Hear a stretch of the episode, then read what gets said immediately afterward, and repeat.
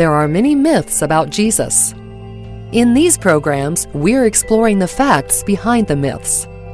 The central claim of the Christian message is that Jesus is the Son of God. The last myth we want to look at says that it took many years for people to start believing this. What does the evidence say? The earliest, by common consent, the earliest Christian texts that we have are uh, the letters of Paul. Uh, the undisputed letters of Paul take us back to within about uh, uh 20 years or so, 20 to 25 years after the uh, after the death of Jesus. That is somewhere between 50 to 60 A.D. And already in these letters, um, the, Paul presupposes that he and his readers in a, in a variety of locations uh, appeal to Jesus in worship, uh, sing hymns to him, um, invoke him to constitute their sessions, uh, offer prayer uh, jointly to God and to him and to God in Jesus' name, and in a whole variety of ways treat him as a recipient of their devotion, uh, like, like the devotion that they offer to God. Um, so he has been in sort of, as I've said, enfranchised or incorporated within their devotional practice in quite a, an astonishing sort of way.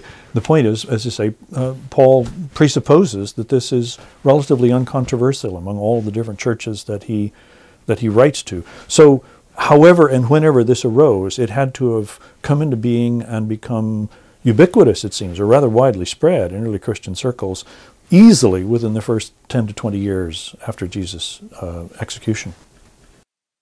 We can easily miss just how strange it was for a group of Jews who believed there's only one God to start believing that Jesus was the Son of God. So, why did Jesus' followers believe this? Not, not necessarily in the order of importance, but in the order of sequence. There's the impact of Jesus' own ministry, who clearly made himself controversial and clearly became in some sense, the issue even during his own ministry. Um, as I say, when, when, you, when you generate a following of people who are willing to leave their pastimes, their, their families, their livelihoods, and join you in an itinerant ministry on the one hand, and on the other hand, you get uh, uh, community and religious leaders and even government leaders convinced that they must execute you. That's what I would call a fairly polarizing effect. And, uh, and so, although Jesus' own min- uh, message is about the kingdom of God, he clearly became the issue. Uh, and so that's a contributing factor. As well, one of the contributing factors is the Jewish religious setting, which a very strong emphasis on what we call monotheism, or a very strong emphasis on protecting the uniqueness of God, and most particularly in worship practice. This is evident there as well. Early Christians reject all other uh, deities. They reject the whole idea of apotheosis, of the deification of human beings.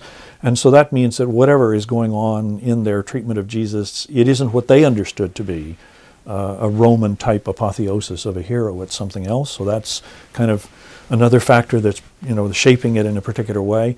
I've also proposed that one of the strong factors that seems to have generated um, the kind of practice that we have in, in, in the New Testament uh, is um, very powerful religious experiences, to describe it in a kind of phenomenological way. Experiences which they took to be encounters with the risen and glorified Jesus, uh, which they took to be perhaps prophetic oracles uh, from God, and uh, various kinds of experiences that struck them with the force of revelation, of divine uh, compulsion, you might say uh, requiring them uh, to reverence Jesus in the way in which they did. That is, I'm, I'm, convinced that they they did not do it and would not have done it uh, by some act of experimentation, uh, but did it uh, did what they did to Jesus only because they felt God required them to do so. So then we have to say, well, how how could they have derived that conviction? I mean, I, I, I propose, well, through uh, various religious experiences which they took as God conveying this conviction to them. The idea that it took many years for people to start believing that Jesus was the Son of God is a myth. The fact is that his first followers believed it from a very early stage.